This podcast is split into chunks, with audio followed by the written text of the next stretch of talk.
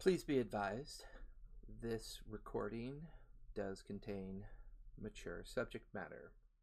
You may find some words, phrases, and inferences that may trigger you, so please be advised and be warned. Hello, everybody, and welcome to Dungeon Master Academy. Today's episode, we're going to talk about a very challenging subject matter, and that is how to get started with Dungeons and Dragons. What edition should I play? How do I find people to play with? How much money should I spend on it? What are the things I need to do? What kind of DM am I going to be? What kind of players should I look for? So, these are those interesting things that will go through your head for a lot of new players and new DMs as well. The one thing I will tell you there is a way to play this game without it costing you much money at all. Um, you can go to D&D Beyond, get access to the basic rules and the ability to make four characters and access to the free dice set and you can register for free. It doesn't cost you anything, and essentially you can get started um, from a DM perspective, right?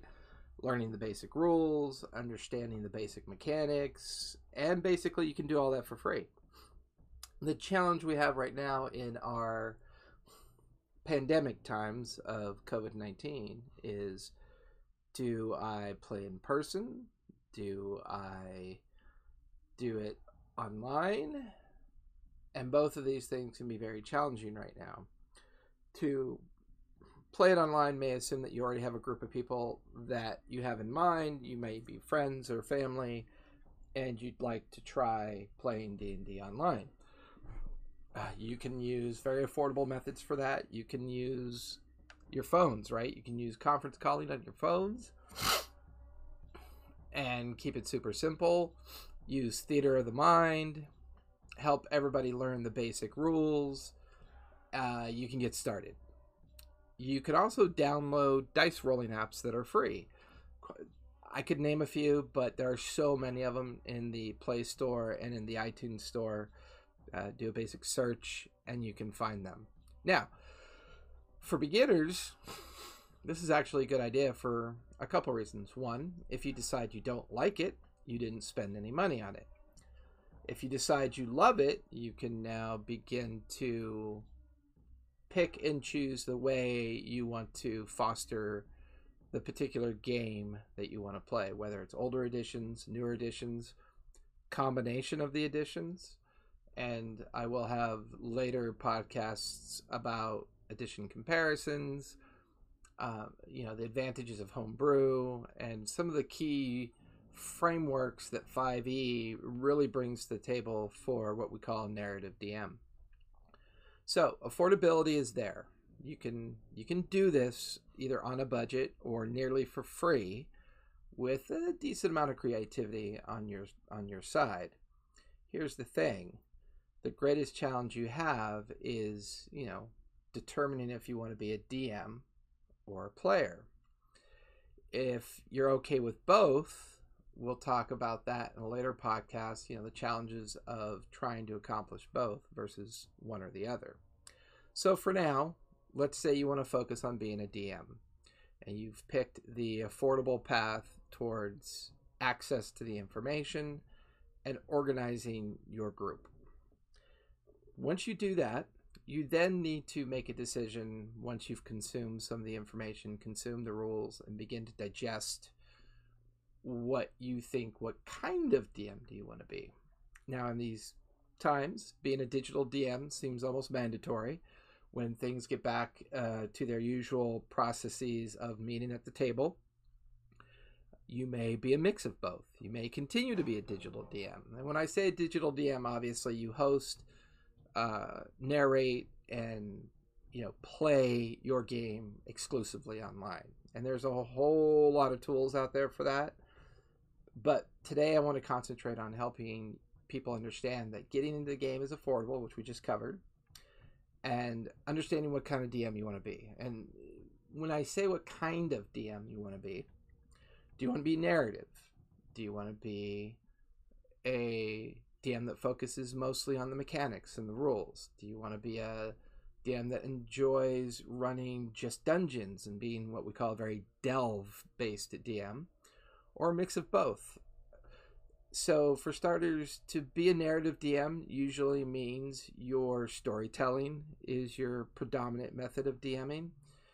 It also presumes that you are encouraging your players to role play as well. Role playing being that they get super immersed in their characters, you provide them with a very immersive world, and you're off to the races. So, that's one type of DM. The more mechanical, rules driven DM uh, tends to rely on modules, tends to rely on prefabricated content, and helps guide a, a, a group of people through a process which will often be called either like on rails or book chapter driven content already built and the expectation is you're pretty much going to lead them through that with the hopes well, I don't want to say with the hope, with the anticipation that they're going to have a, a, good time doing it. Now, that doesn't mean you don't get to still continue to need to understand, you know, the rules and perhaps being a DM that in the future you'd like to run an open world campaign. You may decide that you start discovering that and, and you go from there.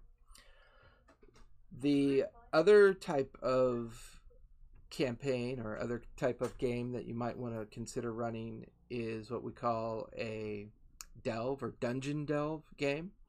A dungeon delve game is where you set up a series of dungeons. You guide your players through these dungeons and you just basically follow the mechanics. No real story, no real campaign. It's just a place you put people through often the best way for you to then determine what kind of DM you want to be. Once you know the rules, once you have a team, and once you have players that understand the rules as well, you may want to consider one of my favorite options for starting at the table, and we call that a one shot. Now, with a one shot, you can create a two to four hour adventure with prefabricated, you know, prefabricated players uh, or, or characters that your players use give them a very simple backstory about what they're about to accomplish, give them a goal, they go through some tasks, and this is really nice because it teaches you mechanics, it teaches you interaction, it teaches you narration, it teaches you all of the things that D&D is capable of, but in little tiny chunks and little tiny pieces that then allow you to kind of predetermine for yourself how you want to move forward as a DM. Um, the affordability factor. If I decide I want to play D&D, what's it going to cost me? Well, as we said, you can do it for free. It's a bare bones option. And then you, if you decide that you and your friends or you and your family or whoever is participating with your game like it, you can move on. And I will be providing in the future some more in-depth understanding of what that could put, you know, possibly mean cost, where to go, stuff like that. The other thing, uh, obviously, what type of DM? Narrative, delve, one shot, all the different ways you can learn to be a DM. Learning to be a player, that could be a different scope entirely because you may determine that you enjoy being a player more than a DM. And I would say the earmark of a very good player is a player that can understand the difference between role playing and worrying about whether or not they're going to be rules driven or mechanic driven players. Sometimes you'll hear a term like min max, which is minimum versus maximum build of a character. A lot of times that can be viewed as a negative description or a negative type. For me, you know, playing D&D for 40 years, I I enjoy that kind of challenge. I think that's fun as a DM or GM, whichever you prefer from the vernacular. Uh, but I think the single most important thing you need to understand as a player is your character, right? I mean, the best way to respect a DM or GM with a very entertaining session, know your character and know its capabilities. Now, if you're starting off as a character for the very first time, I always recommend the basic classes first. This introduces you to, you know, the, the things you can do, the modifiers, the equipment, the gold, the way you interact with the world, and it makes it a little bit easier for a newer GM or DM, if that's who you're sitting at the table with. You're essentially learning together, and I think that makes it much more entertaining and much more fun.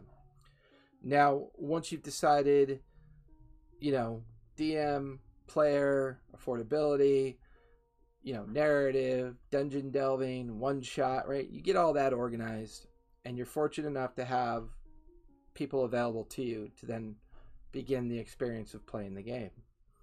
I always like to recommend, but it's not always the case, that a beginning DM start with no more than between three and five players. This makes rule resolution a lot more manageable. It makes the challenge of learning the game a lot more manageable. And often it's hard to find a lot of players. So starting with a fewer number of players will essentially make it easy for a DM or GM. The hard part, the hardest part about be, deciding you want to be a player is where do I find a, a DM or a GM, right? so my final note for getting started with D and D, or my two, I'll give you two final points. One final point is don't get too bogged down in the various editions available out there. You'll even hear thing you'll even hear people discuss GURPS, Pathfinder, and some of the others. You know, always read, always determine what you want to play. I think for uh, new players and new GMs, DMs, I really feel that fifth edition is perfect for a lot of different reasons. Um, but I won't go into into too much deal, detail. I'd rather you discover this for yourself, and I'm going to save a lot of that dissection for later podcasts to help you kind of you know, determine for yourself if that's if that's the case. With that, I would after recommending 5th edition, the challenge, your final challenge is getting a game together. If you're fortunate enough to have local friends and family, and that's all you need to get started, you've solved your problem. If not, depending on where you live, both nationally and internationally, it could be a challenge to find enough people to play, especially in these trying times. I would recommend um, Facebook. Uh, Facebook is a good place to look for um, people looking to play. I know that there's many many groups out there that that do that. Um, I also recommend going to D and D Beyond and going to the community section and see if you can find people there as well, because the majority of your games right now are being run online. So wherever you have access to social media, by all means, give that a go. Even though there's a lot of physical restrictions, take a look at Meetup. There are a lot of Meetup groups that form and try to get together and play games. So feel free, you know, go there as well. Now, in the near future, I plan on posting the Discord um, server for general access to uh, the Dungeon Master Academy Discord and I plan on using that as a platform to help people uh, create their own games. So with that, take a look at D&D Beyond, take a look at the basic rules, get to learn the basics, the mechanics, determine if you prefer a GM, DM, or do you want to be a player. Uh, you know, take a look at the additions, take a look at the, you know, uh, I know the affordable affordability aspect can be a little bit daunting, but don't let that overwhelm you at first. Just dive in, read the free stuff, determine if you like it, and then move on to the next step. And in the near future, I will start publishing podcasts that stop that talk about. Uh, you'll hear the term a lot: zero session, or that pre-session, or that pre-meetup you want to do before getting started with a campaign, or a module, or a one-shot, or a dungeon delve depending on you know the route you want to go. So just some insights on getting started. Hope everyone's having a safe day, and look forward to the next uh, podcast.